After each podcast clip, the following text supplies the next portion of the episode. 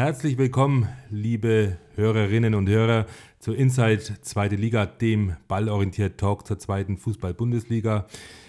Ja, schauen wir mal zurück auf den 16. Spieltag. Äh, der Club kann wieder gewinnen, der HSV kann es anscheinend nicht mehr. Bei mir begrüße ich wie immer Julian und Christian. Schön, dass ihr da seid. Servus Daniel. Hi zusammen.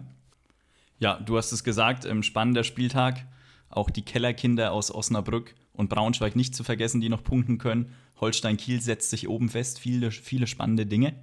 Ja, und auch unter der Woche ging ja Zweitliga technisch schon einiges ab, denn wir haben tatsächlich vier Zweitligisten im DFB-Pokal-Viertelfinale. Also die meisten Viertelfinalisten kommen aus der zweiten Liga, darunter jetzt zwei direkte Duelle von Zweitligisten, nämlich die Hertha zu Hause gegen Lautern und St. Pauli gegen Düsseldorf. Also ja, da freuen wir uns natürlich als Zweitliga Sympathisanten und ja, vielleicht haben wir dann sogar ähm, ja, ein Zweitligateam im Finale, vielleicht sogar die Hertha mit dem Finale der Horm oder wie sagt man in Berlin dazu, Daniel? Finale zu Hause, war? Das klingt doch gut und damit würde ich sagen, lass uns einsteigen. Der FC Kaiserslautern empfing die Hertha BSC aus Berlin. Das Spiel ging 1 zu 2 aus. Ähm, ja, die beiden Mannschaften unter der Woche erfolgreich im Pokal. Gramozis, neuer Trainer auf Kaiserslautern, gleich mit einer Heimniederlage gestartet. Christian, was kannst du uns zu dem Spiel erzählen? Ja, Hertha weiterhin mit einem guten Lauf. Also, das ist jetzt schon auffällig. Seit acht Spielen ungeschlagen. Zwar nur vier Siege, in Anführungszeichen, über 90 Minuten, aber trotzdem nicht verloren, wie gesagt. Viele Spieler auch mit einer richtig guten Form denke an Niederlechner, der jetzt sechs Tore in den letzten vier Ligaspielen erzielt hat. Dazu ein Kenny, der in den letzten drei Pflichtspielen zwei Tore und zwei Vorlagen gab. Dazu ein Rese, der, ja, der auf den immer Verlass ist, der alles gefühlt auseinander nimmt. Siehe Pokal gegen den HSV. Und ja, die Hertha gewinnt zurzeit einfach die engen Spiele, wenn wir uns mal die letzten fünf Spiele anhand der Chancen, Quantität und Qualität anschauen, war man nicht unbedingt viel besser als der Gegner, aber man hat drei Spiele davon gewonnen. Also das zeigt, dass bei der Hertha aktuell auch das Drumherum, der Zusammenhang, äh, der Zusammenhalt in Berlin stimmt. Auch wenn natürlich ein Quäntchen Glück, wie es immer im Fußball ist, nicht wegzureden ist. Aber auch fußballerisch gab es gute Passagen, beispielsweise gegen Elversberg oder auch gegen den HSV jetzt im Pokal ja, gegen, gegen Lautern, jetzt in Lautern natürlich immer schwierig und auch eher wieder ein Arbeitssieg.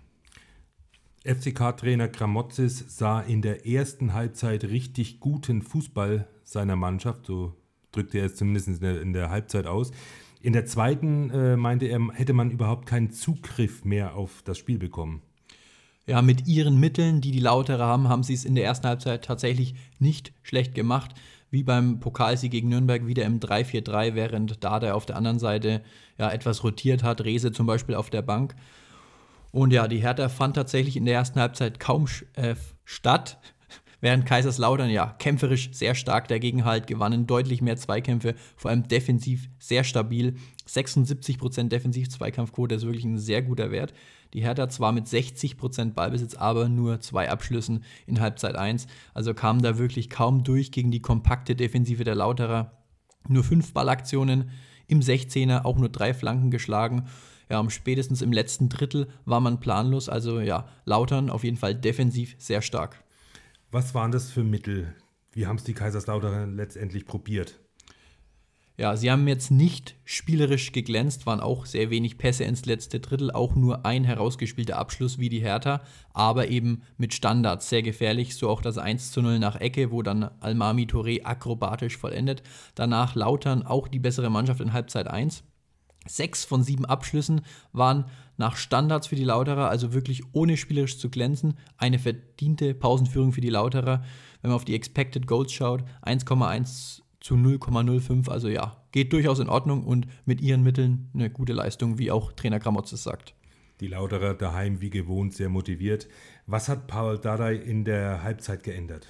Er hat dann erstmal mit einem Dreierwechsel reagiert, brachte Christensen, Tabakovic und Rese in die Partie. Und ja, die zweite Halbzeit hat sich dementsprechend dann auch in die Berliner Richtung gedreht. Auch weil die Hertha dann wirklich früh zum Ausgleich kam, nämlich in der 49. Minute war natürlich wieder mal Fabian Rehse beteiligt, diesmal mit einem langen Einwurf in den 16er. Ja, und dann Niederlechner per Fallrückzieher, wie denn auch sonst, zum wichtigen 1 zu 1. Also ja, das zeigt eben, dass die Hertha aktuell einen Lauf hat. Genauso zeigt es dann die 60. Minute, als Lautern nur noch zu zehnt war, Aremu da mit einem, ja, brutalen fast schon einsteigen, absolut berechtigte rote Karte. Lautern zwar dann lange nichts zugelassen, aber ja, wurde dann natürlich immer schwieriger mit der Zeit. Gegen eine starke Hertha rote Karte, das ist natürlich ein Knackpunkt. Wie hat es die Hertha dann ausgespielt? Ja, lange Zeit ging relativ wenig. 20 Minuten lang hat Lautern fast nichts zugelassen, bis auf eine Niederlechner Chance. Allerdings blieb die Hertha da relativ ruhig. 67% Ballbesitz, 87% Passquote und vor allem, wenn es darum ging, äh, den Raum zu überbrücken mit Pässen, 93% Passquote. Also das war gut gegen natürlich tiefstehende Lauterer. Allerdings wird es dann beim Übergang ins letzte Drittel etwas schwammiger, schwammiger, nur 64% Passquote. Also man hatte wirklich lange Zeit Probleme, diese Überzahl dann auch effektiv auszuspielen. Auch relativ wenig 1 gegen 1 Duelle auf dem Flügel herstellen können. Wenn dann natürlich über Rese. Deswegen war es dann auch irgendwo keine Überraschung, dass das dritte Tor in diesem Spiel zum dritten Mal nach einem Standard fällt ja, auch das zeigt wieder den Lauf der Hertha. Ball fällt da, kämpft vor die Füße nach einer Ecke und somit der 2 zu 1 Siegtreffer nach 80 Minuten. Für mich absolut spielentscheidend äh, der Platzverweis für Kaiserslautern. Welches Resümee würdest du ziehen? Ja, es war insgesamt ein sehr kampfbetontes Spiel, das spielerisch wenig Highlights zu bieten hatte, kaum herausgespielte Torszenen. Ähm, Lautern letztendlich mit nur einem mageren ähm, Abschluss aus dem Ballbesitzspiel. Also ja, Gramotzes hat gesagt, gut gespielt, allerdings ja, mit Ball muss da noch ein bisschen mehr her. Erste Halbzeit stand man zumindest wieder mal relativ sicher hinten. Das war ja bei Lautern auch lange nicht der Fall. Ja, aber man braucht eben Lösungen mit Ball war auch in der ersten Halbzeit zu wenig. Zweite Halbzeit natürlich dann auch schwer mit der roten Karte. Also ja, Spielverlauf natürlich auch unglücklich. War nicht alles schlecht, was Lautern gemacht hat, aber noch viel Arbeit für Dimitrios Gramotzes. Auf der anderen Seite, die Hertha reitet, reitet weiter ihre Erfolgswelle, ließen letztendlich auch sehr wenig aus dem Spiel heraus zu. Standards muss man noch ein bisschen besser verteidigen. Vorne hingegen zwar kontrolliert, aber war auch schon oft Thema bei uns, wenig Ideen und wenig Kreativität teilweise, aber wieder mal setzt sich die individuelle Klasse der Hertha durch und am Ende mit 1,7 zu 1,6 Expected Goals und 10 zu 10 Schüssen, ja, wäre wohl eine Punkteteilung nicht ganz verdient gewesen, aber Hertha eben mit dem Lauf. Du hast es gesagt, Christian, die Hertha hat einen Lauf. Es wird interessant sein zu beobachten, ob dieser Lauf gegen VfL Osnabrück, der sich so ein bisschen, habe ich das Gefühl, leichter tut gegen die starken Mannschaften der zweiten Liga, ob der Lauf anhält. Ähm, Kaiserslautern muss nach Braunschweig, die Braunschweiger auch mit aufsteigender Formkurve. Interessante nächste Runde. Kommen wir zum nächsten Spiel. Die Wiener empfingen Braunschweig, konnten sich nicht durchsetzen. Braunschweig nimmt die Punkte mit nach Hause. Man gewann in Wien mit 3 zu 1. Ja, die Wiener für mich leicht favorisiert eigentlich ins Spiel gegangen und dann aber doch äh, von den Braunschweigern drei Tore eingeschenkt zu Hause. War ein interessantes Spiel, Julian. Wie hast du es gesehen? Was magst du uns erzählen? Ich mag euch viel erzählen. Ähm, ja, vor dem Spiel muss man schon mal sagen, ähm, schwächste Offensive war zu Gast bei der drittschwächsten Offensive. Ähm, beide Teams mit Fünferkette agiert, also ja, war kein Offensivfeuerwerk, kein Spektakel zu erwarten. Ähm, aber ja, nach 20 Sekunden dann tatsächlich schon das erste Brett für Wen nach einer Flanke von rechts. Ähm, Braunschweig ver verteidigt sehr luftig in der Mitte, aber Lee die frühe Führung verpasst. Und ähm, ja, nicht mal zwei Minuten später ähm, wieder Chaos im Braunschweiger Strafraum. Ball war diesmal sogar drin, aber ja, abseits, aber auf jeden Fall wen deutlich besser in die Partie gekommen. Markus Kauczynski, Cheftrainer SV Wien, war mit der ersten Halbzeit seiner Mannschaft sehr, sehr zufrieden, sprach nach dem Spiel von einer ordentlichen ersten Halbzeit und äh, mehreren guten Chancen. Ja, da hat er auf jeden Fall recht. Ähm, Habe es ja gerade schon kurz angerissen, die Anfangsphase. Braunschweig zwar mehr Ballbesitz gehabt am Anfang, aber ähm, ja, man kann das Problem, denke ich, auf ein Wort runterbrechen. Präzision hat einfach komplett gefehlt bei den, bei den Löwen. Ähm, ja, klar, jeder Trainer wünscht sich, dass, dass Bälle, Pässe und Hereingaben ankommen, das ist das eine. Aber wenn es dann nicht klappt, ist eben ganz entscheidend, gerade in der zweiten Liga, dass man einen zweiten Ball gewinnt und ähm, davon hat Braunschweig einfach viel zu wenige gewonnen. Und ähm, ja, das war auf jeden Fall ein Problem. Dennoch ist meiner Meinung nach dann nach diesen ersten Minuten erstmal wenig passiert. bis dann Eckball von, von Häuser reingeschlagen wird bei Wien ähm, auf Alexander Vukotic. Und ja, der ist zwar 2,1 Meter eins groß, aber die hat er gar nicht gebraucht, weil er komplett alleine stand. Ähm, sehr schlecht verteidigt. Dabei ist es eigentlich bekannt, dass Standards und Ecken wirklich die große Stärke von Wien sind. Jetzt auch schon das fünfte Tor nach einer Ecke. Also man lebt da offensiv ein Stück weit davon und ja, deswegen stand es dann recht früh 1 zu 0 für Wien. Ja, nach dem 1 zu 0, da haben sich die meisten der Braunschweiger Fans äh, wahrscheinlich schon wieder in der dritten Liga gesehen, oder? Ja, denke ich auch. 1-0 hinten in Wien. Da war sicherlich der Moment gekommen, ähm, ja, in dem einige den Klassenerhalt endgültig, endgültig abgeschrieben haben. Ähm, ja, dann ist bis zur Halbzeit auch erstmal wenig passiert, also war wirklich eine verdiente Führung für Wien. Wie gesagt, Braunschweig etwas mehr Ballbesitz, aber Passquote drückt es dann auch ganz gut aus. Bei Braunschweig nur 77 Prozent, bei Wien hingegen 85 Prozent. Also wirklich das Entscheidende, das Spiel nach vorne. Ähm, auch die Pässe ins letzte Drittel, wenn man sich anschaut. Braunschweig in der ersten Halbzeit eine Präzision von 40 Prozent, also ja, sehr, sehr schlecht. Ist wahrscheinlich sogar noch beschönigt. Ähm, Wien hingegen mit 77 Prozent ähm, sind da vor allem über rechts gut durchgekommen und Braunschweig, wie gesagt, einfach nicht nach vorne gekommen.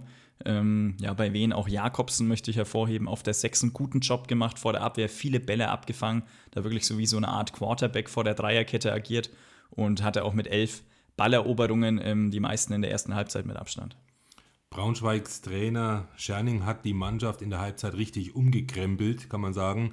Hat sich gleich ausgezahlt? Ja, muss man definitiv sagen. Ähm, er hat dreimal gewechselt zur Halbzeit. Helgerson, Krüger und ähm, ganz entscheidend Ryan Philipp eingewechselt. Ähm, Philipp das erste Mal seit Oktober wieder dabei. Bislang noch gar kein Faktor gewesen in dieser Saison. Das war diesmal anders, ähm, war sofort ein Faktor. Kurz nach der Halbzeit Umschaltsituation aus der eigenen Hälfte heraus. Ähm, Wehen nach einer Ecke mit nur Einmann Absicherung ähm, eigentlich gar nicht optimal gespielt. Im Wehen schon wieder viel Personal hinter dem Ball dann gehabt. Aber nach Vorlage von eben Philipp, ein toller Abschluss von Kaufmann von außerhalb des 16ers und dann stand es 1 zu 1. Trainer Kauczynski nach dem Spiel äh, sichtlich enttäuscht. Er sprach davon, dass das Spiel gerade in der Halbzeit richtig gekippt war, wurde. Ja, ähm, ist, ist definitiv der Fall. Ähm, es war dann nach dem 1-1 ein bisschen hin und her, aber Braunschweig war einfach mutiger, hatte besseren Zugriff, präziser gespielt, mehr Bälle erobert ähm, und deswegen nur ein paar Minuten nach dem 1-1 Schöner Tiefenlauf von Kaufmann, der linke Innenverteidiger Kurucay spielt den Ball hinter die Kette. Kaufmann legt auf Philipp ab, ähm, der dringt mit Tempo in die Box ein und trifft eben zum 1 zu 2 ein schönes Tor, gut gespielt, aber sehr schwach verteidigt, keine Abstimmung gehabt, Tiefe nicht gesichert, sich blind rausziehen lassen durch eine recht einfache Gegenbewegungen durch eine recht einfache Gegenbewegung. Also war nicht gut von Wehen verteidigt. Ähm, dann später nach dem Rückstand haben sie es offensiver probiert. Im Laufe des Spiels dann auch die Fünferkette aufgelöst, ähm, aber sich zu selten festgesetzt vorne. Hatten in der zweiten Halbzeit nur ähm, sechs Ballaktionen im gegnerischen 16, also einfach zu wenig, wenn man hinten liegt. Ähm, nie eine wirkliche Druckphase erzeugen können, lediglich Bretagne nach einem Standard, ähm, wie auch sonst die Chance zum 2 zu 2 gehabt. Aber ja, kam von Wehen einfach wenig, deswegen verständlich, dass Kauczynski enttäuscht ist. Die Vene nach dem Spiel verschlechtern sich in der Tabelle auf Platz 11. Da, ein Sieg äh, wäre wirklich eine tolle Chance gewesen, sich von den Abstiegsplätzen so ein bisschen oder eigentlich schon ein ganzes Stück weit zu entfernen. Ja, Wien definitiv die Chance verpasst, ähm, sich entscheidend zumindest von Platz 17 und 18 abzusetzen. Aktuell kein guter Lauf mit drei Niederlagen in Folge. Vor allem defensiv ungewohnte Schwächen, viele Abstimmungsfehler, taktisch auch einige Mängel aktuell hinten. Ähm, vorne lebt man ohnehin von Standards und Hereingaben auf Bretagne. Ähm, noch ist man in einer komfortablen Tabellensituation, aber ja, man sollte sich nicht darauf ausruhen. Hingegen die Braunschweiger natürlich ein überlebenswichtiger Sieg. Diesmal sehr effizient gewesen im zweiten Durchgang. Ähm, Im ganzen Spiel hatten sie 1,2 Expected Goals, daraus drei Tore gemacht. Aber, muss man auch sagen, hat man sich auch mal verdient, nachdem man bislang sehr häufig ähm, an der eigenen Chancenverwertung gescheitert ist. Vor allem auswärts bislang auch großes Manko gewesen. Ähm, auch ganz interessant, Braunschweig jetzt in den 30 Minuten ähm, nach der Halbzeit mehr Tore erzielt, nämlich drei, ähm, auswärts als zuvor in 7,5 Spielen. Ja, da waren es nur zwei und ja, jetzt auch auswärts die ersten Punkte eingefahren und ähm, ja, darf man gespannt sein, wie es weitergeht. Es wird auf jeden Fall nicht leichter für den SVW. Man muss zum starken FC St. Pauli. Interessant auch äh, für die Braunschweiger, die den FCK erwarten. Bin gespannt, was uns erwartet. Unsere nächste Partie Hannover 96 empfing den Karlsruher SC.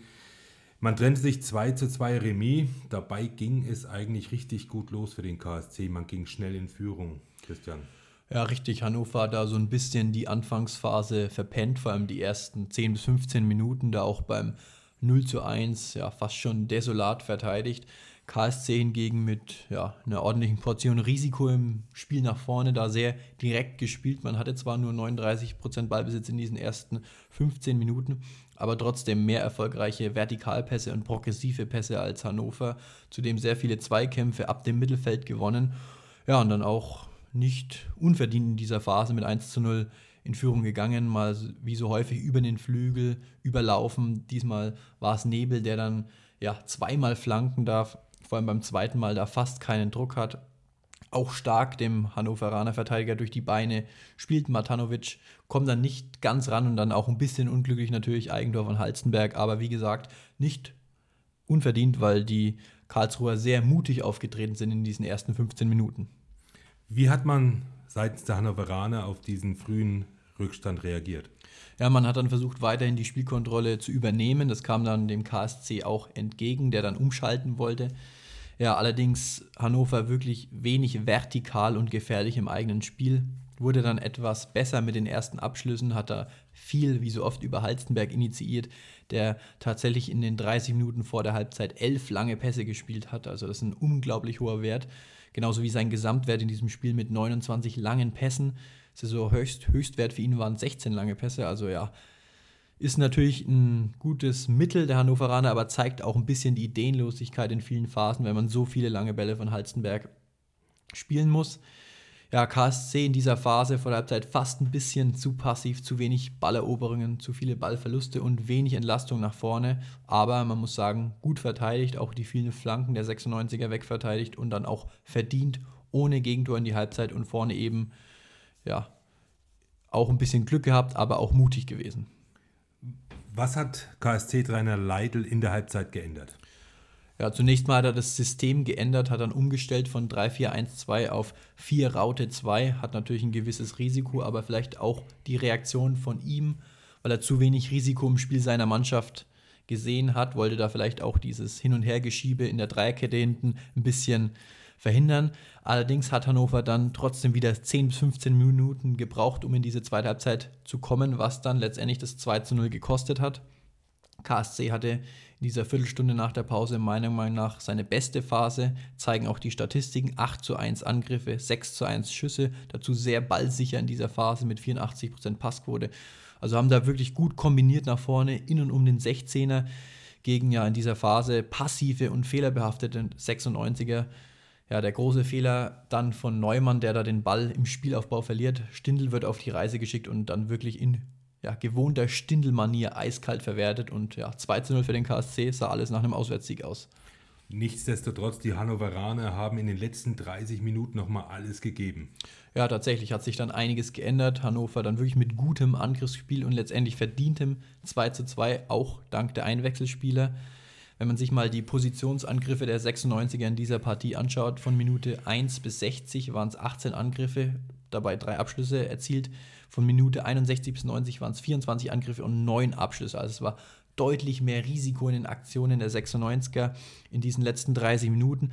Passquote ging zwar runter von 85% auf 80%, zeigt aber auch, dass man mehr Risiko gegangen ist und dieses Risiko auch gut ausgespielt hat, nämlich die progressiven Pässe waren richtig gut, 86% sind da angekommen. Das wurde dann auch belohnt mit ja, Vorstößen in gefährliche Räume. 10 zu 4 Schüsse dann in dieser Phase und 1,5 zu 0,4 Expected Goals. Also, ja, wie schon gesagt, am Ende noch verdient zum Ausgleich gekommen, hat auch gegen den Ball besser gearbeitet, höher angelaufen, Gegenpressing hat besser funktioniert.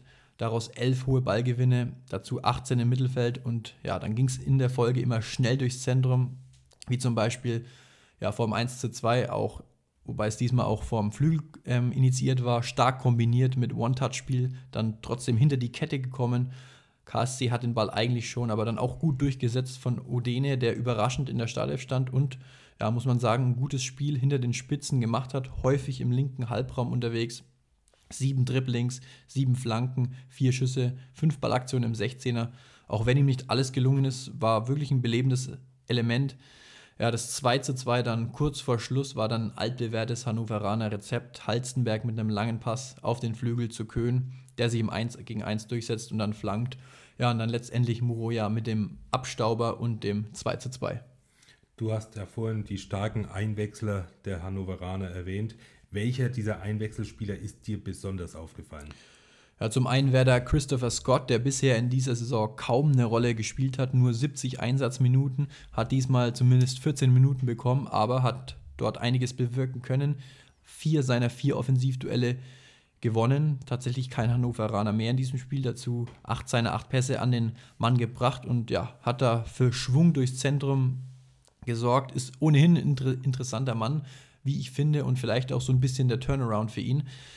Ja, ein anderer Mann, der dann hervorgestochen ist, war Andreas Vogelsammer, der ja mit dem wichtigen Anschlusstreffer daherkam und dann auch noch den Kopfball vor dem 2 zu 2 setzte, wo Muroya nur noch abstauben musste, hat dazu einige Bälle festgemacht, 13 empfangene Pässe in 32 Minuten. Zum Vergleich Tresoldi, der ihn raus ist, in 62 Minuten mit sechs empfangenen Pässen, also hat sich da wirklich gut eingefügt. Wie würdest du letztendlich dein Fazit unter diese Partie setzen?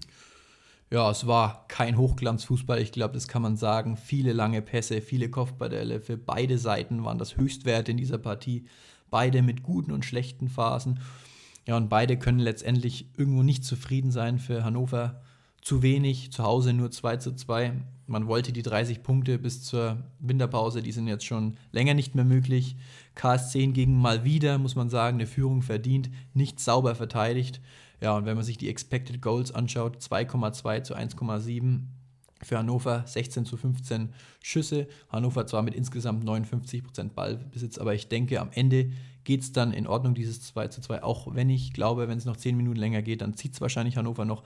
Aber ja, am Ende verdiente Punkteteilung.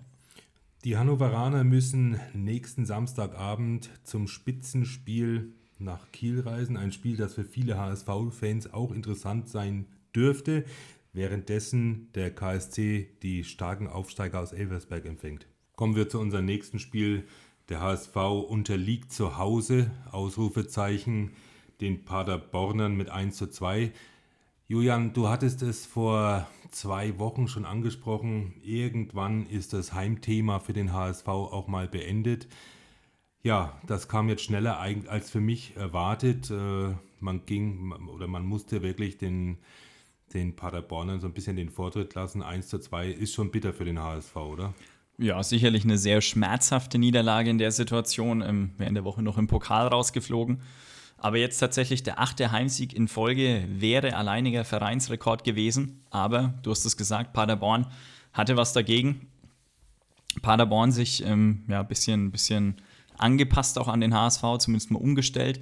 Ähm, Im Pokal in Leverkusen noch im 4-2-3-1 agiert diesmal im 3-5-2. Muslia sonst oft auf der linken Schiene ähm, gespielt, diesmal ähm, ja, eher so auf einer Art 10. Und ähm, ja, Muslia muss man auch sagen, vier kreierte Chancen, Topwert des Spieltags, beide Tore vorbereitet. Also er war auch ein großer Faktor, dass es dann am Ende zur Niederlage kam. Wie haben es die Paderborner angestellt, um beim HSV zu gewinnen? Ja, Paderborn ähm, bisschen, bisschen typisch für ihr Spiel mit viel Ballbesitz reingekommen. Tatsächlich 66 Prozent in den ersten 15 Minuten gehabt. Ja, auch ein Merkmal der Kwasniok-Truppe, viel tiefen Ballbesitz, ja, also eine tiefe Ballzirkulation. Ähm, normalerweise auch immer sehr präzise und sehr gut. Diesmal, ja, war es auch eine tiefe Ballzirkulation, aber nicht so präzise und auch nicht so gut, sondern viele Ballverluste im Spielaufbau gehabt. Ja, das war das große Problem. Tatsächlich auch acht der 15 Hamburger Abschlüsse ähm, entstanden nach einem Paderborner Ballverlust. Ähm, ja, gibt, glaube ich, allgemein einige interessante Statist Statistiken zu dem Spiel. Da werden wir sicher später noch drauf eingehen. Ähm, ja, wie gesagt, ähm, Ballsicherheit war nicht so da. Und dann das 1 zu 0 für den HSV. War jetzt zwar kein direkter Ballverlust Paderborns, aber auch kein herausgespieltes Tor für den HSV. Ähm, Poreba erobert den Ball im Gegenpressing wieder. Dann Dropkick von Benesch, aus der Distanz ein absolutes Traum Traumtor und ähm, ja auch mehr ein Tor der Kategorie individuelle Qualität. Normalerweise sollte ein 1 zu 0 Führungstreffer einer Mannschaft, einer Spitzenmannschaft, die nötige Sicherheit geben, nicht zu dem HSV, ne? Ähm, ja, was man auf jeden Fall sagen muss, Paderborn war nach wie vor nicht wirklich stabil hinten im Aufbau. Deswegen dachte ich dann auch, okay, das Spiel kippt jetzt etwas mehr pro HSV. Aber nee, war nicht wirklich der Fall. Ähm, nach vorne nicht, nicht die Welt gehabt, nicht viel kreiert. Ähm, Kin Zombie mh, auf Paderborner Seite hat Ferrei gut rausgenommen. Ähm, der HSV dann wenig zwischen den Linien gespielt, wenig aus dem Ballbesitz heraus kreiert. Und ähm, großes Problem, das 1 zu 1 zeigt, dass der HSV eben im Spiel gegen den Ball, ähm, wenn der Gegner ein bisschen Raum bekommt, wenn man nicht früh den Ball erobert, dass man da dann einfach zu anfällig ist. Ein recht einfacher Doppelpass zwischen Bilbia ähm, und Muslier und dann eben 1 zu 1, natürlich auch so ein bisschen typisch. Ausgerechnet Bilbia, Ex-HSVler, letztes Jahr kaum gespielt und schießt jetzt das wichtige 1 zu 1 gegen den HSV. Ansonsten war nicht allzu viel los in der ersten Halbzeit. Ja, war nicht die Welt los, kein wirklich gutes Spiel gewesen. Ähm, ja, habe es jetzt schon ein paar Mal erwähnt, Paderborn nicht ballsicher genug gewesen, HSV dann aber auch zu wenig aus den an sich vielversprechenden Situationen gemacht. Ähm, Kwasniok unzufrieden gewesen, in der ersten Halbzeit noch Klefisch für Hansen gebracht zum Beispiel. Ähm, Klefisch muss ich auch herausheben, ähm, fand ich gut, hat auch die meisten Pässe im Spiel abgefangen, obwohl er gar nicht so lange gespielt hat.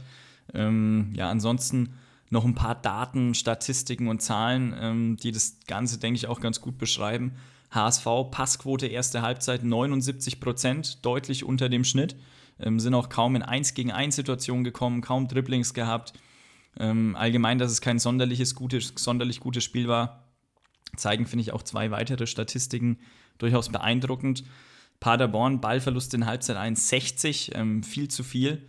Ähm, vor allem, wenn man bedenkt, 17 davon waren im eigenen Drittel. Also wirklich ähm, viele tiefe Ballverluste gehabt, was dann auch viele Einladungen für den HSV waren. Aber, da komme ich dann auch gleich zum Aber.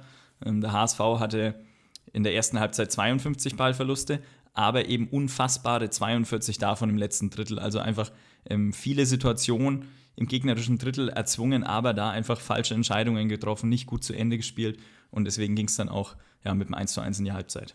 Ja, das ist wirklich eine verheerende Bilanz. Ähm, was hat sich in der Halbzeit getan? Ja, ich finde gar nicht so viel. Zweite Halbzeit ging aus meiner Sicht ähnlich los wie die erste. Paderborn wieder viel Ballbesitz, circa zwei Drittel gehabt, ähm, viel durch die Mitte versucht. Ähm, war dann aus meiner Sicht ähm, auch die beste Paderborner Phase nach der Halbzeit. Im HSV dann ja noch schwächer gewesen, muss man sagen. Nur 72 Prozent Passquote bis zum Gegentor gehabt. Auch wenn Glatzel zwischenzeitlich das 2-1 machen kann nach einem schönen Chip von Ferrei auf ihn. Und ähm, ja, aber dann natürlich das 1 zu 2. Ähm, ja, HSV typisch für die Situation. Ambrosius muss verletzt raus. Hatzi Kadunic kommt rein. Ähm, der HSV natürlich auch immer ähm, sehr riskant verteidigt hinten, Mann gegen Mann. Und ja, der eingewechselte Hatzi Kadunic rutscht weg. Ja, Paderborn-Stürmer Ansa läuft alleine auf Fernandes zu, bleibt eiskalt und äh, erzielt sein erstes Zweitligator. Ähm, ja, und der dann 19-Jährige dann das Spiel in die, in die Paderborner Richtung kippen lassen. Zwar im Gegenzug nochmal Jatta mit der Chance aufs 2 zu 2, aber ja, weit drüber geschossen. Weil du ihn gerade ansprichst, Bakary Jatta, so ein bisschen tragische Figur derzeit beim HSV. Man könnte vielleicht noch sagen, stets bemüht, oder?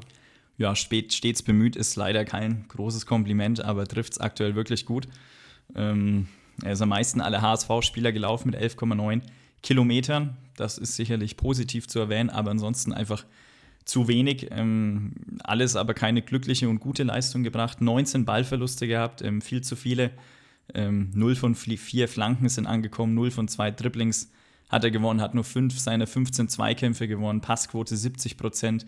Ähm, liegt natürlich nicht nur an ihm, das wäre Quatsch, aber finde ich schon so ein bisschen ja, symbolisch aktuell. Biblia hat dann äh, die rote Karte bekommen. Wie hat sich dann das Spiel verändert? Ja, relativ kurz nach dem Tor, du sagst es, rot bekommen. Dann war noch über 20 Minuten zu spielen, dann an sich noch genug Zeit. Ist dann natürlich die Frage gewesen, wie geht der HSV damit um? Erstmal muss man sagen, im Paderborn dann weg von der Fünferkette. Ähm, erstmal auf ein 4-3-2 umgestellt, also ja, weiterhin mit, mit ähm, 3-2 Mittelfeld und vorne agiert. HSV dann ja, viel Ballbesitz gehabt, war auch die erste Phase im Spiel, dass sie dann mehr den Ball hatten. Ähm, da hat auch die rote Karte für Muheim nichts daran geändert. Ähm, ja, sie haben dann Druck gemacht, haben zweite Bälle erobert, aber auch wieder zu wenig einfach daraus gemacht. Ähm, ja, was das Ganze auch nochmal unterstreicht, 33 Ballaktionen im gegnerischen 16er eigentlich äh, ein sehr guter Wert, so viele wie tatsächlich auch seit über zwei Monaten nicht mehr, aber einfach zu wenig daraus gemacht.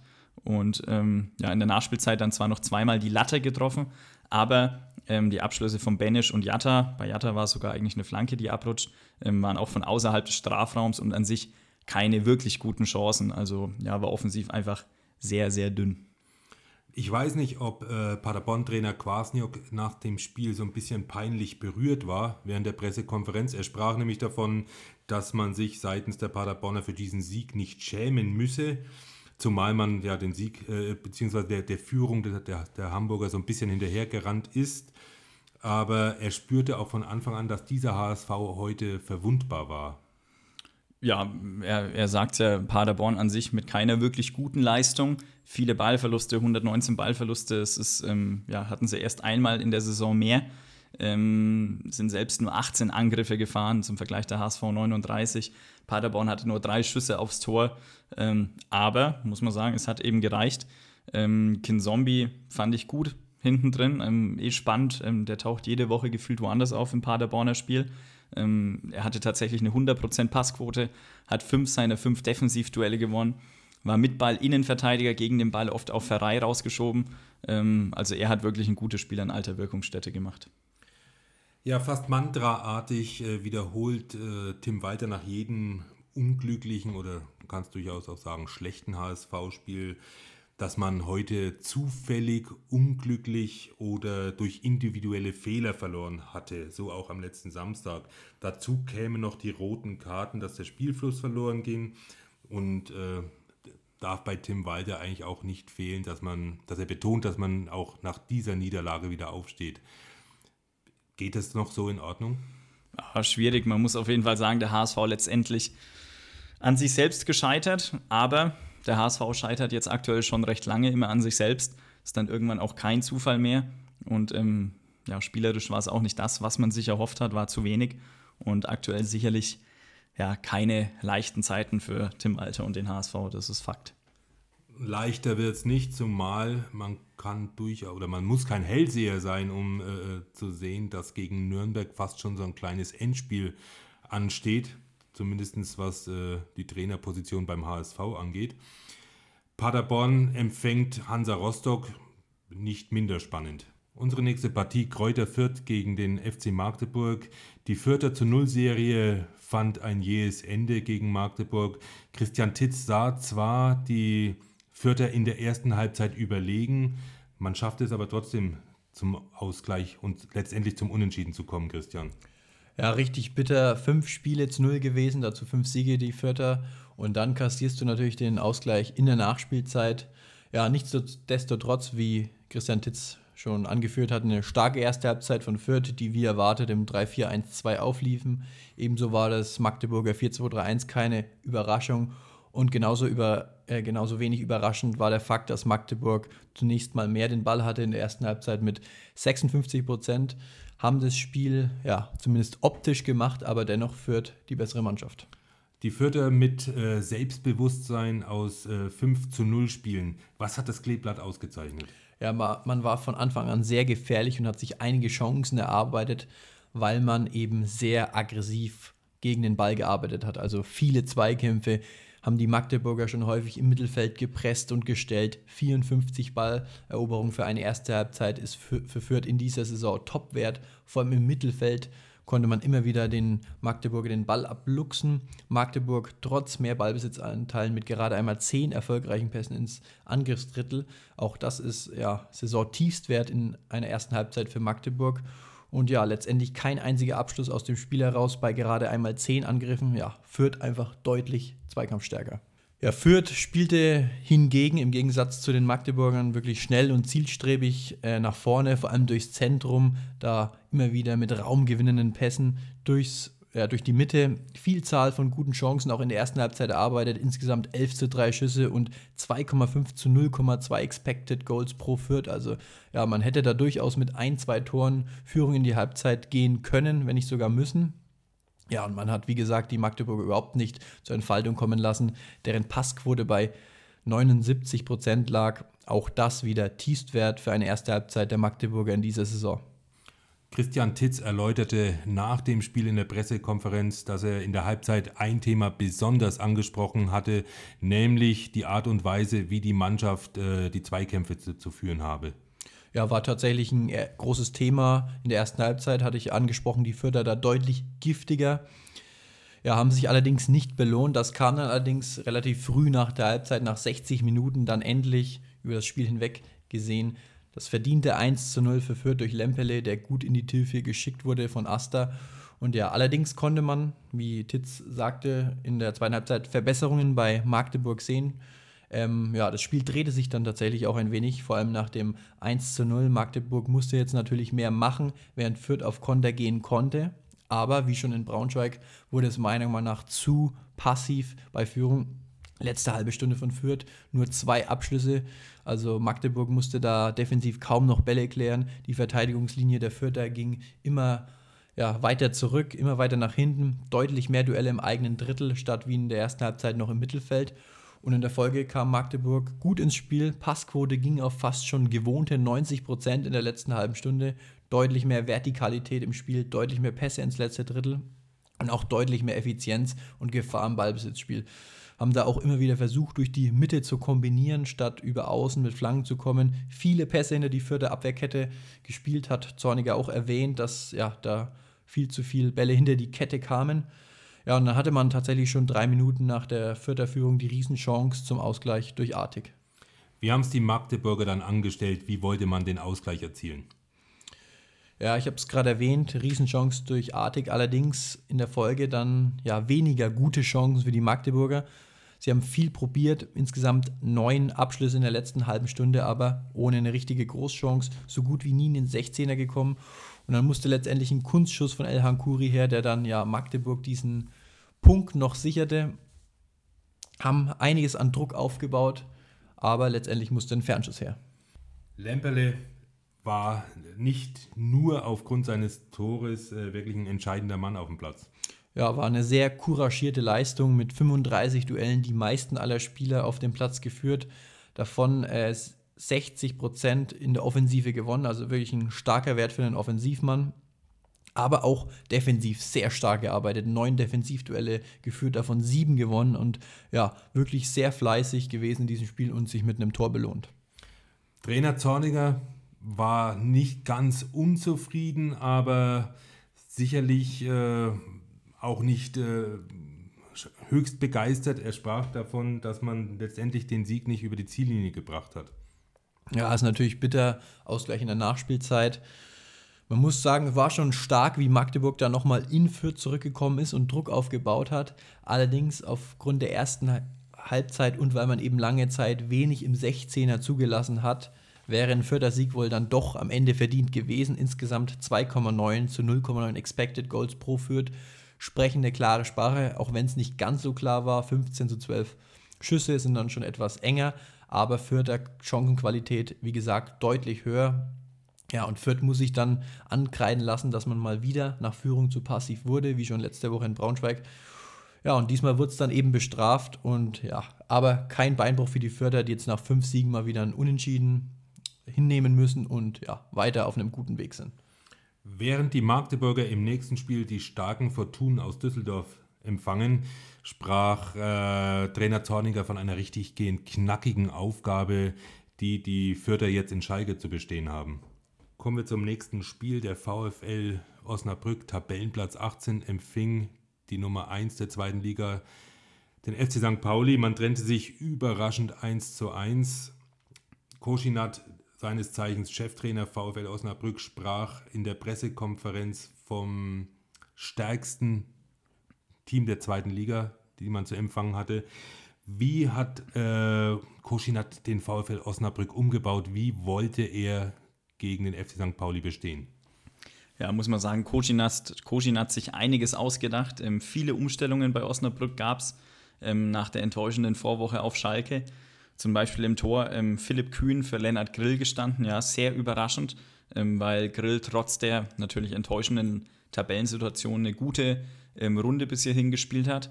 Ähm, auch das System verändert. Letzte Woche im 5-3-2 diesmal im 4-3-3 und ähm, ja, sich ähm, ja, bezüglich der Positionierung, sage ich mal, komplett an den Gegner angepasst, also komplett mannorientiert verteidigt. Hat in der Anfangsphase aber nicht geklappt. Keinen Zugriff bekommen, zumindest im hohen Anlaufen. Also man ist da wirklich nur hinterhergelaufen, hat tief verteidigt. Ähm, ja, durch die ganzen Mannorientierungen stand man dann mitunter sogar zu sechs hinten auf einer Linie. Ähm, die nominellen Flügelspieler ähm, Niemann und Rorik da wirklich sehr tief verteidigt und deswegen ja Osnabrück trotz der Umstellungen nicht wirklich gut ins Spiel gekommen. Konnte der FC St. Pauli von Anfang an zeigen, wer hier Nummer 1 der zweiten Liga ist und wer auf Platz 18 steht? Ja, habe ich, hab ich gerade gesagt. Also St. Pauli wirklich sehr dominant angefangen. Ähm, sah dann auch wirklich so aus wie Platz 1 gegen Platz 18. Ähm, Tor fällt dann auch früh nach fünf Minuten durch Irvine nach einer Ecke. Ähm, eine durchaus ähnliche Variante, äh, wie man sie schon öfter gesehen hat. Äh, Metz blockt Irvine frei, der läuft durch und ähm, ja, 1 zu 0. Tatsächlich mittlerweile über ein Drittel der Tore von St. Pauli, die nach Standards fallen. Und ja, ansonsten auch ein sehr einseitiger Beginn. St. Pauli die Räume gefunden, die sie wollten. Hatten um die 70 Prozent Ballbesitz in der Anfangsphase. Sehr ballsicher gewesen, sehr präzise ins letzte Drittel gekommen. Ähm, viel über die Flügel immer wieder ähm, gespielt, viel die, viel die Außenspieler gefunden. Neun Flanken in den ersten 30 Minuten alleine geschlagen. Auch einige Chancen gehabt, ja. Ähm, was das Ganze auch nochmal ähm, ja, beschreibt, ist, denke ich, 13 zu 2 Angriffe in der Anfangs- halben Stunde. Also ja, ähm, wirklich ein einseitiges Spiel zugunsten von St. Pauli, die durchaus auch mit 0 zu 2 hätten in Führung gehen können. Die Osnabrücker kamen dann ganz gut ins Spiel und äh, es gelang ihnen wirklich, die Anfangsdominanz der St. Paulianer zu brechen. Ja, im Laufe der ersten Halbzeit ist es ein bisschen ausgeglichener geworden. Ähm, ja, Osnabrück hat es dann geschafft, nach und nach, nach ähm, mal ein bisschen rauszuschieben, mal ein bisschen früher anzulaufen. St. Pauli hingegen ist passiver geworden haben es dann selbst im 5-4-1 recht tief verteidigt, sich da bis zur Mittellinie zurückgezogen, weniger den Ball gehabt, ähm, aber muss man auch sagen, absolut gar nichts zugelassen, ähm, zur Halbzeit absolut verdient. Äh, 0 zu 1 geführt und es waren zur Halbzeit tatsächlich auch ähm, fast genau die Expected Goals 0 zu 1. Also ja, ein, ein gerechtes 0 zu 1 zur Halbzeit. Die, die Osnabrücker haben sich da quasi so ein bisschen rangetastet, aber in der zweiten Halbzeit, da ist das Spiel dann gekippt muss man definitiv so sagen. Osnabrück dann konsequent hoch angelaufen, hochgepresst. Ähm, ja, fand ich ganz spannend, haben den ersten Ball vom St. Pauli-Torhüter ähm, Vassili zugelassen auf den Innenverteidiger. Aber dann sofort Stürme Engelhardt den Ball empfangen, den Innenverteidiger im Bogen angelaufen. Der Rest war Mann gegen Mann zugestellt. St. Pauli da dann ja überraschenderweise wirklich wenig Lösungen dagegen gefunden. Eigentlich ein recht einfaches Mittel, sage ich mal, dieser, dieser Kniff von Koschinat. Ähm, aber ja, ähm, das Wichtigste, Osnabrück hat es mit sehr viel Leben gefüllt, ähm, sehr aggressiv, sehr intensiv äh, verteidigt. Spiel nach vorne war auch recht einfach. Ja, viele, viele lange Diagonalbälle aus der Innenverteidigung herausgeschlagen. St. Pauli hat es aber nicht geschafft, diese konsequent zu unterbinden und anzulaufen. Ähm, ja, und ähm, ja, diese Diagonalbälle, da ist dann Osnabrück natürlich mit viel Personal intensiv auf den zweiten Ball gegangen und haben es dann tatsächlich so geschafft, sich mitunter in der gegnerischen Hälfte sogar festzusetzen. Nachdem die Osnabrücker es jetzt geschafft hatten, ins Spiel zu kommen, ist natürlich auf der Bremer Brücke das Publikum da und erzeugt eine sagenhafte Pokalatmosphäre.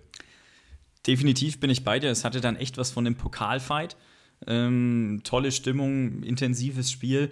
Und ähm, ich würde es mal so nennen, Osnabrück hat dann wirklich St. Pauli so ein bisschen auf das eigene Niveau runtergezogen. Klingt jetzt vielleicht ein bisschen negativer, ähm, als es gemeint ist. Ist eigentlich ein riesiges Kompliment sogar, ähm, weil ich das bei St. Pauli jetzt noch nicht oft gesehen habe, dass man so die Kontrolle abgibt. Ähm, und ja, die, die Statistiken der zweiten Halbzeit sind deswegen für mich sehr überraschend und auch sehr erwähnenswert. Ähm, tatsächlich Osnabrück in der zweiten Halbzeit 57% Ballbesitz, ähm, Passquote bei beiden nur bei 75%. Osnabrück tatsächlich mit äh, mehr hohen Balleroberungen als St. Pauli. Und St. Pauli einfach nicht mehr in sein Ballbesitzspiel gekommen. In der ersten Halbzeit ähm, waren es noch fast sechs Pässe pro Ballbesitzphase. In der zweiten Halbzeit waren es dann nur 2,7. Also ja, zeigt schon, dass spielerisch dann nicht mehr so gut von St. Pauli war. Aber muss man auch sagen, St. Pauli dennoch mit einigen Chancen im Umschaltspiel aufs 2 zu 0 zu stellen. Hartl zum Beispiel 10 Minuten vor Schluss einen guten Abschluss im 16er gehabt. Aber Osnabrück immer dran geblieben, nie aufgegeben permanent angeschoben, ähm, 250 Sprints abgerissen, auch ein sehr hoher Wert. hatten zwar eigentlich nur zwei gute Chancen, einmal durch Cuisance und einmal durch Makridis, aber eben Makridis in der 82. Minute zum 1-1 eingenetzt. Dementsprechend nicht rundrum begeistert war St. Pauli-Trainer Hürzler in der anschließenden Pressekonferenz. Er sprach davon, äh, dass der FC St. Pauli defensiv schon gut gestanden war, aber es eben diesmal nicht geschafft hatte, die Null zu halten. Und äh, was er auch ein bisschen an bemängelte, war eben die Chancenauswertung. Man hat es nicht geschafft, das äh, zweite Tor zu machen. Ja, genau, ähm, gehe ich mit ihm mit, definitiv. Ähm, Habe ich genauso gesehen, ähm, unterschreibe ich jedes Wort, möchte ich fast sagen. Ähm, ja, nach dem 1 zu 1 dann beide auf Sieg gegangen. St. Pauli war zwar näher dran, aber eben kein Tor mehr gefallen. Und deswegen unterm Strich, wie es Hürzeler sagt, St. Pauli sicherlich insgesamt die besseren Chancen. Expected Goals liegen bei 2,1 zu 0,8, 18 zu 7 Abschlüsse. Also wirklich da schon recht eindeutig pro St. Pauli. Aber äh, wenn man sich es genauer anschaut, eben auch 111 Ballverluste auf Seiten der Kiezkicker sind die meisten der Saison für sie.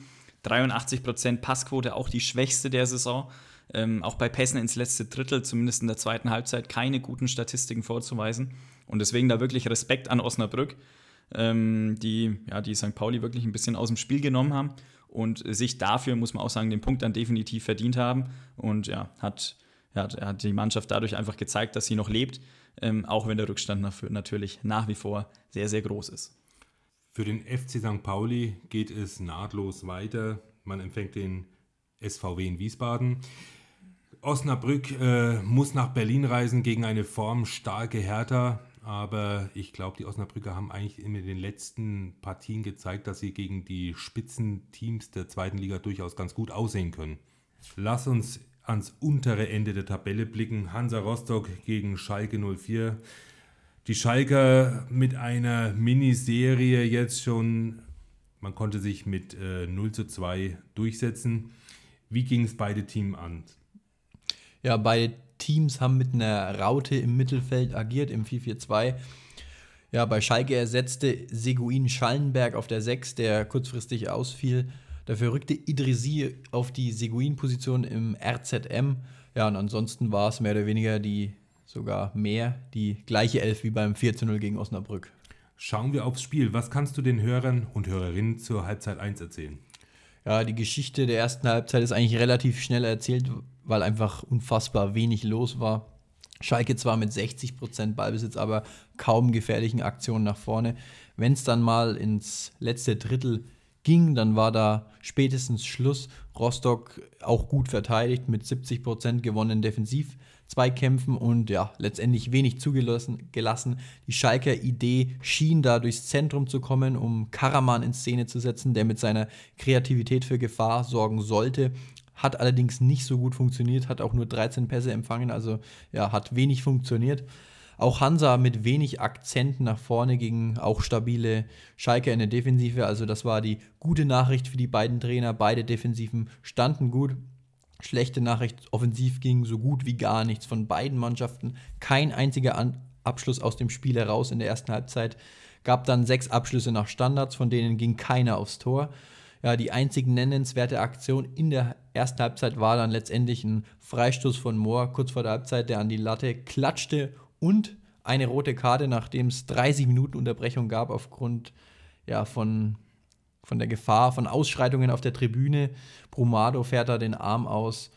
Und ja, die erste Aktion nach dieser Unterbrechung dann an VAR, auch kurios, aber letztendlich eine ja, korrekte rote Karte.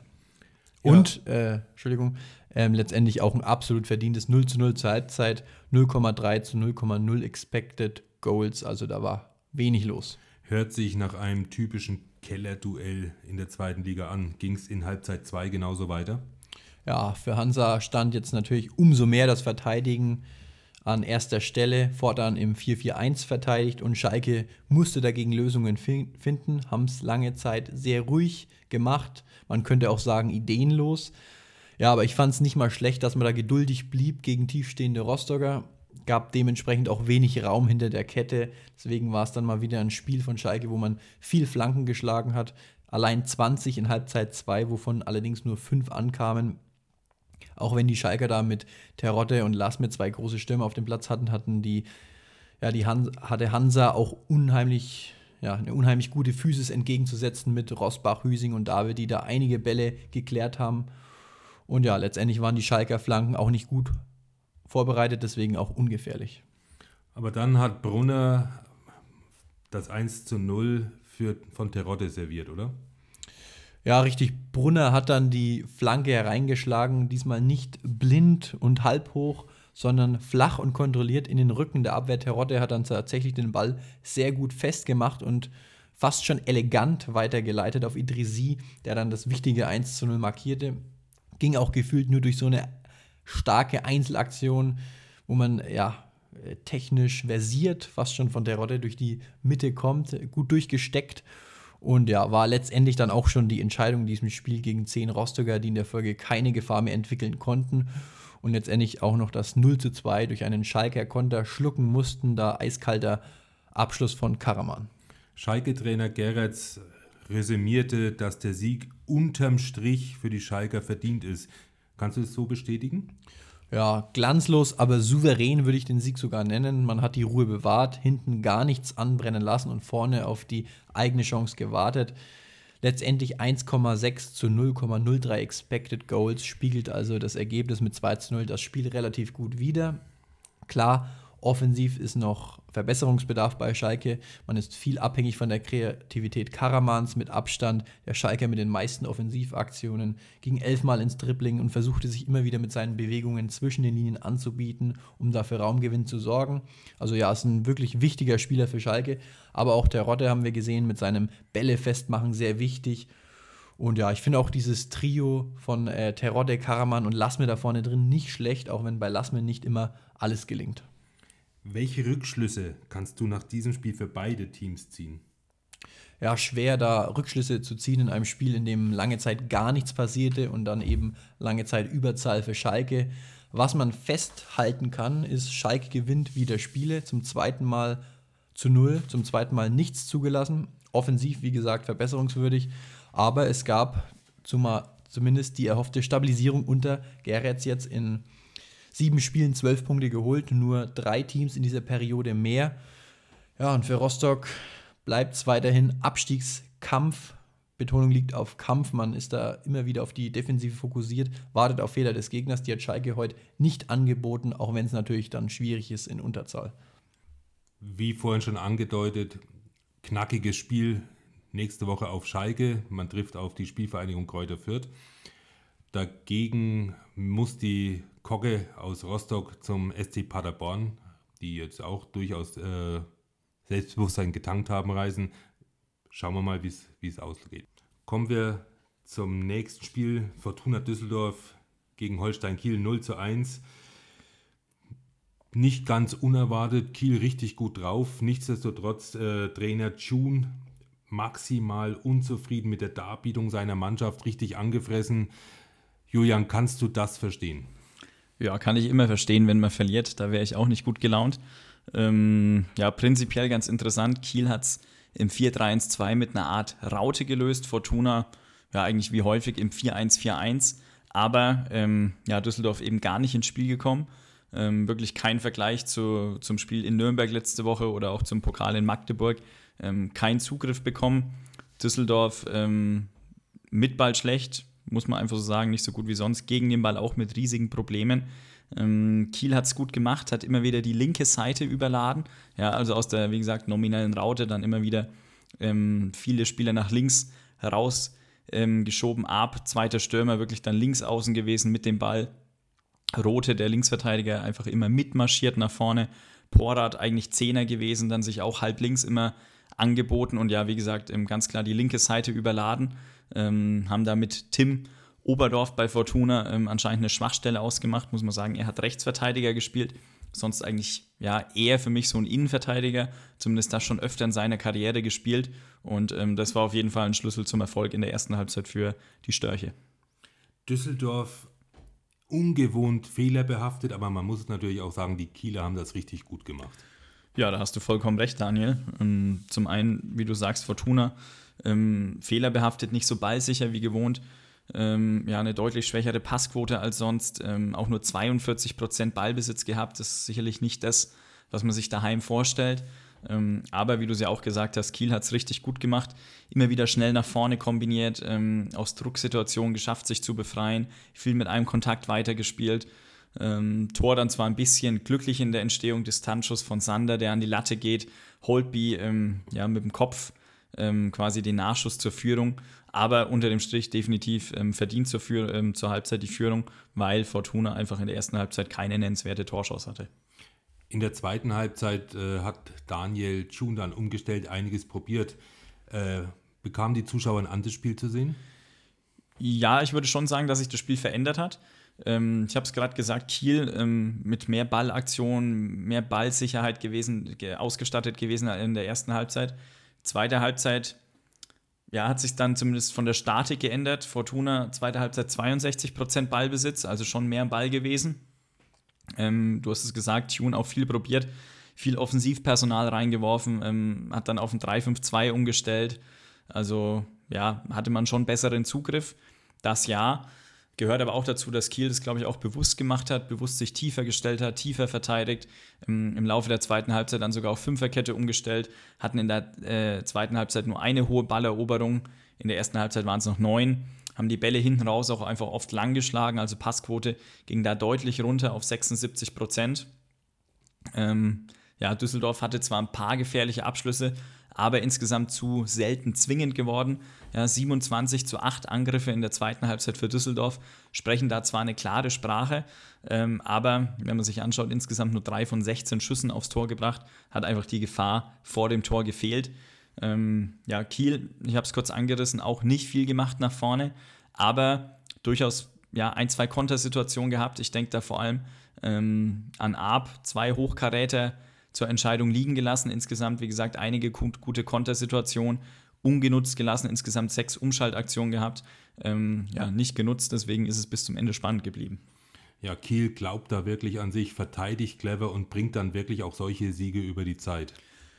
Definitiv, also es war wirklich bis zum Schluss eng und offen. Ähm, Fortuna hat gedrückt, aber wie du sagst, Kiel hat es stabil verteidigt, äh, die Box gut dicht gemacht, sehr vielbeinig verteidigt. Düsseldorf immer auf den Flügel gelenkt, Düsseldorf viele Flanken geschlagen, insgesamt 30 Stück. Aber ja, unter dem Strich ist es für mich ähm, definitiv ein verdienter Sieg für Kiel, die gezeigt haben, dass sie eben in allen vier Spielphasen gut sind und auch eben variabel verschiedene Systeme spielen können, schwer auszurechnen sind. Es klappt vor allem auswärts richtig gut. Haben jetzt auswärts 19 Punkte aus 8 äh, spielen, top, top in der Liga. Ähm, daheim sind sechs Punkte weniger. Ähm, ja, Kiel jetzt 32 Punkte, punktgleich mit St. Pauli, vier Punkte Vorsprung auf Platz 3, also eine richtig starke Hinrunde, die man jetzt nochmal vergolden kann im letzten Spiel. Und Düsseldorf auf der anderen Seite natürlich ähm, sehr enttäuscht. Sprung auf Platz 2 verpasst, nach zuvor guten Partien. Ähm, Leichtigkeit hat gefehlt, im Mittelfeldzentrum für mich auch, ähm, wo ich sonst eine große Stärke bei der Tune FC zu wenig Kreativität im Spiel nach vorne. Ähm, Tanaka Engelhardt keine gute Tagesleistung. Und ja, da hat der Motor mächtig gestottert und wie gesagt, am Ende ein verdientes Ergebnis. Die formstarken Kieler empfangen im nächsten Heimspiel in Hannover 96, während Fortuna Düsseldorf nach Magdeburg reist. Schauen wir mal, wie es da weitergeht und äh, kommen gleich zu unserem letzten Spiel. Die Elversberger haben gegen den Club mit 0 zu 1 eine ein bisschen zu dem Zeitpunkt, zum jetzigen Zeitpunkt unerwartete Heimniederlage eingefahren. Der Club ja äh, wirklich mit zwei deftigen Klatschen aus der Liga und äh, dem Pokal aus gegen die Lauterer so ein bisschen geknickt aus den letzten Wochen äh, angereist, äh, konnte wirklich äh, mit 1 zu 0 die drei Punkte mit nach Nürnberg entführen. Christian, Julian, eure Einschätzung bitte. Ja, ich glaube, insgesamt war es kein gutes Spiel. Ähm, viele Unterbrechungen, wenig Rhythmus, wenig Spielfluss. Ähm, interessant fand ich es beim Club, äh, Daniel, du hast es erwähnt, keine gute Form davor gehabt. Mit Hübner und Valentini Erfahrung gebracht, ja, 32 bzw. 34 Jahre alt. Und allgemein das Prinzip war erstmal defensiv stabiler zu sein. Das war der Ansatz. Ähm, Duman und Kastrop auf der Doppel-8 agiert ähm, ja, deutlich defensiver, wenn man sich überlegt, ähm, zum Vergleich in den Vorwochen mitunter Usun und Schleimer hier gewesen. Also ja, war auf jeden Fall ein anderer Ansatz beim Club. Ja, und bei Elversberg ist jetzt so ein bisschen das passiert, was man ein Stück weit auch erwarten konnte. Nach den erfolgreichen letzten Wochen war auch das eine oder andere Mal Spielglück dabei, hat sich das Ganze jetzt ein bisschen gedreht, auch gegen die Hertha schon nicht unbedingt die schlechtere Mannschaft, insbesondere in der ersten Halbzeit dann dennoch klar verloren und jetzt auch gegen den Club nicht unbedingt die schlechtere Mannschaft, aber erneut mit der Niederlage, ja, wo sich das Spielglück aktuell ein bisschen dreht. Ja, an sich, ähm, der Club hat durchaus auf Augenhöhe angefangen aus meiner Sicht. Ähm, Ballbesitzverhältnisse waren in den ersten 30 Minuten auch recht ausgeglichen. Nürnberg ganz guten Zugriff noch gehabt gegen den Ball. Ähm, vor allem am Flügel immer wieder einige Balleroberungen gehabt und das Zentrum gut zugemacht. Ähm, ja, muss man auch sagen, wenig verwunderlich, denn Jens Kastrop war wieder dabei. Ähm, mit ihm ist einfach ein anderes Mittelfeld gegen den Ball. Ähm, ich glaube, wir haben die Statistik schon mal genannt, ähm, wie viele Gegentore Nürnberg ohne hat, ohne ihn hat und wie viele mit ihm. Ähm, ja, und deswegen auch wieder jetzt zu Null gespielt. Ja, nach und nach ist der Club dann aber immer wieder tiefer gerutscht, aber dennoch Goller konnte kurz vor der Halbzeit ähm, ja, hätte das Tor machen können für Nürnberg. Ähm, eine Konterchance, aber hat nur die Latte getroffen. Und deswegen ging es dann mit dem 0-0 in die Pause. Ja, du hast es gesagt, am Anfang noch relativ ausgeglichen, die Ballbesitzverhältnisse. Das ist dann im Laufe des Spiels äh, relativ klar äh, an die Elversberger, Elversberger Seite gerückt.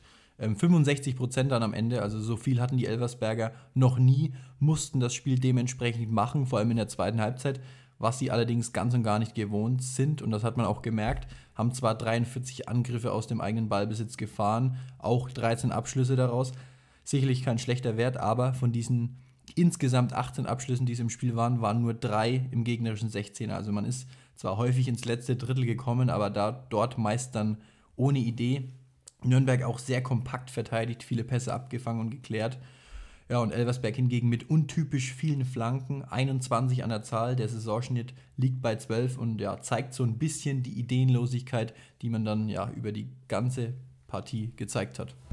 Ja, da bin ich definitiv bei dir, habe ich genauso gesehen. Ähm, Finde es auch interessant, zweite Halbzeit, ähm, wenn man sich die Pässe ins letzte Drittel anschaut. Nürnberg nur 17, Elversberg hingegen 44. Ähm, also ja, zeigt sich schon auch, dass der Club ähm, Elversberg dann den Ball überlassen hat. Ähm, zweite Halbzeit der Club mit 46 Balleroberungen, tatsächlich 33 davon erfolgten im eigenen Drittel. Also nicht so aktiv und hochverteidigend wie sonst, weil insgesamt auch sicherlich nicht das attraktivste Nürnberger Spiel in dieser Saison. Wobei man natürlich auch sagen muss, das Tor wiederum war dann gut gespielt. Da sieht man dann, dass man an sich schon spielerisch ähm, ja, einen Schritt nach vorne gemacht hat, ähm, dass man Qualitäten hat. Goller mit der Hacke auf Chambra, flache Hereingabe auf Hayashi, der in der Liga übrigens das erste Mal seit dem Spiel in Kaiserslautern am 2. September wieder in der Startelf stand. Und ja, das hat dann zur Führung gereicht. Ja, Elversberg, wie gesagt, einfach offensiv vor dem Tor zu wenig letztendlich ein Expected Goals Wert von 0,9, macht bei 18 Abschlüssen einen Wert von 0,05 pro Schuss. Das ist einfach ein unheimlich niedriger Wert, eine sehr niedrige Chancenqualität. Deswegen ist es nicht sonderlich überraschend, dass dann da auch kein Tor zustande kam. Das sonst so gefährliche Umschaltspiel konnte man nicht umsetzen gegen dann auch tief verteidigende Nürnberger. Ja, ist zwar dann irgendwo bitter, wenn man viel fürs Spiel investiert und trotzdem verliert. Nichtsdestotrotz hat man eben den Nürnbergern zwei, drei Chancen geboten, die sie dann genutzt haben. Die eine zumindest, ja, vielleicht hätte Horst Steffen etwas eher was probieren können, etwas an der Statik des Spiels zu ändern. 75 Minuten lang da keinen Wechsel, keine taktische Umstellung, um demzufolge auch wenig Überraschungen oder Aufgaben für den Gegner. Und ja, das Spiel zeigt, dass man mit viel Ballbesitz noch nicht so viel anfangen kann, was allerdings als Aufsteiger nicht ungewöhnlich ist. Ja, beim Club hingegen, ich habe es gesagt, ähm, spielerisch sicherlich nicht die beste Partie. Ähm, 35% Ballbesitz, 75% Passquote, nur zwei Schüsse aufs Tor, also wirklich kein Offensivfeuerwerk. Aber ähm, der Unterschied vielleicht zu sonst, ähm, man hatte ein Bewusstsein und auch wirklich eine Bereitschaft, tief zu verteidigen. Ähm, zum Beispiel Kapitän Valentini, den ich da mal herausheben möchte, hatte die meisten abgefangenen Pässe mit elf, hat 71% seiner Defensivduelle gewonnen und ja, war sicherlich auch ein Faktor, dass der Club am Ende zu Null gespielt hat. Ähm, Christian hat es gesagt, am Ende sehr tief verteidigt, sogar nochmal auf ein 5-4-1 umgestellt. Ähm, ja, ein bisschen glücklicher Sieg, aber ich glaube, den Nürnbergern in der Situation sehr egal. Vielen Dank euch beiden. Lass uns äh, vorausschauen aufs nächste Wochenende. Der Club gegen den HSV. Interessantes Spiel. Der, die Nürnberger jetzt mit einem Sieg im Rücken, bestimmt mit dem nötigen Selbstvertrauen, um auch äh, dort drei Punkte mitnehmen oder beziehungsweise zu Hause zu behalten zu wollen. Der KSC, ja, ich lasse mich jetzt einfach mal nicht davon abbringen, empfängt immer noch den starken Aufsteiger aus Elversberg. Nicht chancenlos. Schauen wir mal, was dabei rauskommt. Unsere treuen Hörerinnen und Hörer wissen natürlich, wir machen es nicht ohne Stat der Woche. Julian, Christian, was ist euch eingefallen? Was ist euch besonders aufgefallen? Ja, diesmal stammt der Stat der Woche von Marcel Halstenberg. Ich hatte die Zahl vorhin schon erwähnt. 29 lange Pässe, ein unheimlich hoher Wert für einen Feldspieler. Der zweithöchste Wert eines Feldspielers kommt an diesem Spieltag von Sickinger mit 17, um also da mal die, ja, die Diskrepanz zu sehen. 29 wirklich unfassbar viel zeigt natürlich den Wert, den er für Hannover hat. Im Aufbauspiel sind natürlich immer wieder feine lange Pässe dabei, auch wenn es ja, für Leitels Geschmack vielleicht diesmal ein bisschen zu viel war. Aber wie gesagt, sehr wichtiger Mann mit seinen langen Pässen. So viel zu Spieltag 16 in der zweiten Liga. Was mir ganz wichtig ist, wenn es euch bei uns gefällt, wenn ihr uns gerne hört, dann empfehlt uns auch euren Freundinnen und Freunden, die am Fußball interessiert sind. Wir würden uns wahnsinnig freuen. Ja, und noch was anderes zum Abschluss. Wir haben es am Anfang schon kurz angerissen. Pokal-Viertelfinale steht ähm, ja, in einigen Wochen bevor. Vier Zweitligisten dabei. Habt ihr Lust auf eine Sonderfolge? Ist ja durchaus äh, ja, untypisch, dass so viele Zweitligisten so spät noch vertreten sind. Ähm, wir werden eine Umfrage reinschmeißen. Sagt doch gerne mal Bescheid, ähm, ob ihr euch da eine Sonderfolge wünscht. Ja, ansonsten ja, war wieder eine schöne Folge. Nächste Woche werden wir dann mal live in Nürnberg zu Gast sein, wenn der HSV kommt. Sind sehr gespannt. Vielleicht ist es ja das letzte Spiel von Tim Walter. Wir ja, sind sehr gespannt und werden dann am Montag natürlich wieder ausführlich berichten. Ja, wir freuen uns und bis dahin. Servus. Macht's gut. Ciao.